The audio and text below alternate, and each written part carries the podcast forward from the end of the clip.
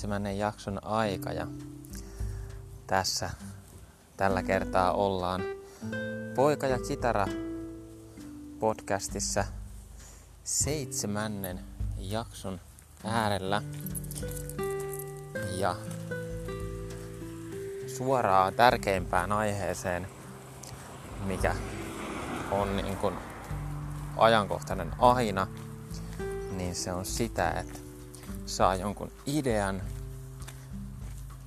jonkun ihan oivalluksien parhaan, parhaan tota, mitä ikinä saanut omasta mielestään.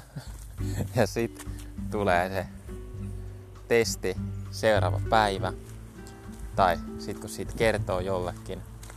Tai jotain tapahtuu. Mielenkiinto menee johonkin muihin asioihin, tulee joku, joku ongelma ehkä tai joku, joku sellainen, niin kuin, mikä pitäisi hoitaa ja monia asioita ehkä pahimmillaan, että viikko menee, ettei kerkeekään lähteä toteuttamaan sitä tai jotain tällaista. Niin mitä sit? Onko käynyt näin? Onko käynyt niin, että se huikeella tuntunut idea, joka tuntuu niin kuin, että se on siinä tästä lähtee. Tää on se juttu. Ja sit se, sit se vaan meinaa jäähän. No ei. Eihän niin käy koskaan. Siltä tuntuisi. Se menee aina just niin kuin pitää.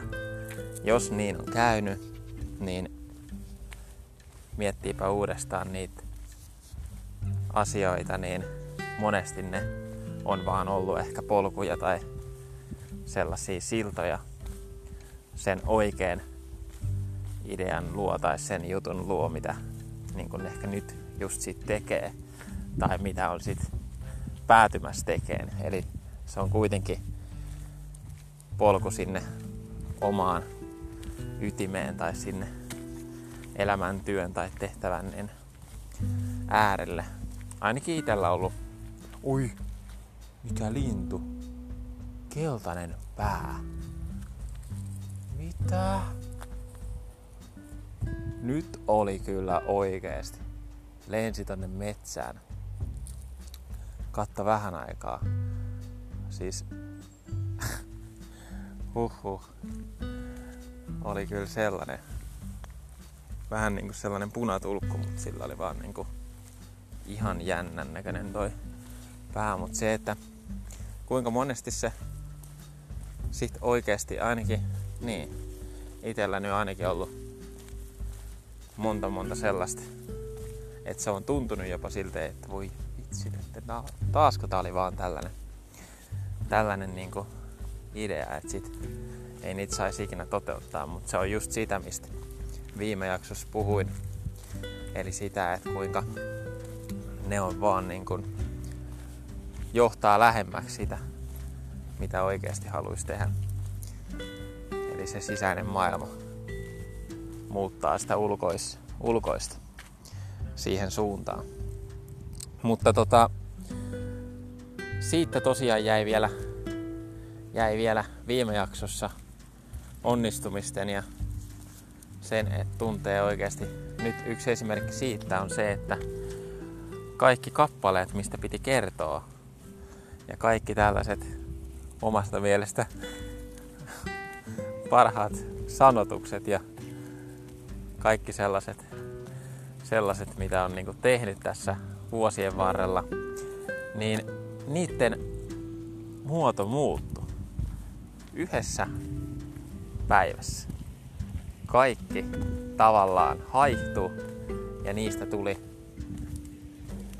jotain ihan muuta. Kaikki tapahtui niin, että koitin sitä tehdä, tai itse asiassa lähti siitä biisistä, mikä mä luulin, että on viisi. Moni kyselee, siinä on niin hyvä melodia. Ja sitten oli toinen kappale, tää oli mun kolmas kappale ikinä, oli Poltteessa kultaisen joen. Ja se oli sellainen aika ehkä kalevalaishenkinen runo, runoteos, oikeuta sydänkivi. Niin sitten tota, sellainen teos, että et tota, nämä kumpikaan ei koskaan valmistunut. Nämä oli sellaisia epäonnistumisia itselle. Nämä vaan jäi ja oli sellaisia, että puh. Mut eilen mä tein sitä. Koitin, että kyllä tämä kolmas biisi ihan tämän podcastin niin kuin, takia oikeastaan ajattelin, että kyllä tämä on pakko saada, pakko saada niin kuin, tehty. Mutta mä katsoin, että mä oon joskus nyt ihan niin kuin näitä, kun mä oon ko- koonnut nyt näitä niin kuin yhteen ja tehnyt näitä uusia ihan uudella, uudella innolla, niin mä oon yhdistänyt ne kaksi biisiä. Niistä on tullut kokonaisuus. Ei ollutkaan vaan, ei ollut itse asiassa kumpaakaan. Ne oli vaan, toinen oli säkeistä, toinen oli kertase. Mutta ei siinä kaikki. Sitten olin tota, tosiaan etsimässä, etsimässä sitä oikeaa tyyliä katsomassa, kun mä tein tonne YouTubeen ton kanavan myöskin ja näin, niin sitten tota, Google tai YouTube etsimällä poika ja kitara, niin se, siellä tuli ihmisen poika. Tää oli, tää oli hyvä ystäväni Elina löytänyt, tai etsi, etsi ja löysi ja laittoi soimaan. Ja siinä oli nailon kielinen kitara ja nailon kielisellä kitaralla soitettuna tää silleen fingerstylella, jos on joku kuullut. Itse tykännyt aina oikeastaan kaikkien eniten siitä ja on kuunnellut Estas Tonnea muun muassa. Estas Tonne. Siinä on sellainen soittaja, että huh huh. Jeesuksen näköinen kaveri. Ja puhuu kyllä ihan samalla, samanlaista viisautta kyllä. Tai sellaista, mitä kovin moni koskaan ei ole, tota, en ole, en ole kuullut niin kuin tällaista vähän, vähän sellaista syvempää ja tosi rauhallista. Mutta niin on se musiikki myöskin. Niin sellainen homma, että hänen tota, kautta niin ajattelin, että tämä oli yksi ensimmäisiä silloin kun mä tein näitä kyseisiä kappaleita, niin mähän kuuntelin vaan melkein tätä skeneä. Niin nyt mä tajusin sitten, että kun se kuulosti niin hyvältä se, opettelin eilen sitä ihmisen poikaa. Taitaa olla yön tekemä kappale alun perin. Niin sen pohjalta sitten mä koitin yhtä omaa kappaletta uusimmista tuotannoista Vaellan vaaraan. Biisi, joka saattaa ollakin ihan niin kuin ensimmäisiä tällaisia, joita mä teen tällä tyylillä. Eli ei tuukka sanoja. Ne olikin vaan runoja ja ne olikin vaan sointuja. Ja ne oli vaan sävellyksiä, mitkä ainoa tapa muistaa, koska mä en osaa nuotteja kirjoittaa, niin on se, että mä sain ne kaikki paperille. Tai siis mä sain ne kaikki. Oli jännä, kun ollaan tässä aamulenkillä puistossa ja ei oikein mihinkään suuntaan lähdettiin. Tarvinnut lähteä. Ollaan vaan lenkillä. Niin, tota, niin se, että, että ne, on, ne on kaikki, kun mä oon niitä harjoitellut, mä en oikein koskaan tykännyt niin vieläkään laulaa niitä, vaikka niissä on kyllä hyvä meininki ja kaikkea, mutta niissä on joku juttu ollut, että mä en niinku, se ei niinku lähe, kun ehkä harvoin kertoin silleen luonnostaan niinku oikein hyvin. Ja sit kun nyt koitin tota tyyliä, mulla ei vielä ole nailonkielistä kitaraa kyllä, mutta kohta sekin hoidossa, mutta tota, soittelin sitä ja koitin, niin sehän tuli sieltä ihan luonnostaan. Yhtäkkiä on oppinut, oppinut sen, että pystyy niinku soittamaan ja ei tarvikaan välttämättä sanoja, vaan se runo ja se sävellys on itsessään se niin kuin kappale, instrumentaalinen ja se tulee sitä kautta, se välittyy se sanoma.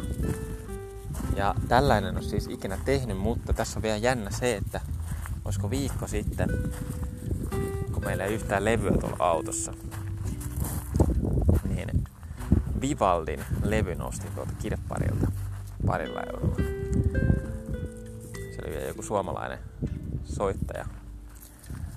joka tätä tota, oli sitten Pekka nimeltään niin tota, soittanut viululla tätä Vivaldia siihen. Niin, ja en sitten lähtenyt kuuntelemaan, mutta kuuntelinpa sitten kuitenkin ihan niin kuin tuolta YouTubesta Vivaldia, että mikä se olikaan se Vivaldi. Se oli Italiassa 1600-luvulla vaikuttanut kunnon teatterimusiikkiin, musikaaleja enimmäkseen aluksi tehnyt ja tehnyt vaikka kui paljon sävellyksiä yhtäkkiä, koittanut siihen aikaan kaikkein eniten kaikkea uutta ja oli monesti myös semmoinen vähän tuomittuna tai sellaisena helppona, että sitä pystyttiin silloin, silloin niin kuin kriitikoitten vähän haukkumakin. Ja se oli sitten myöskin tehnyt sellaisen teon, että se oli tällaisia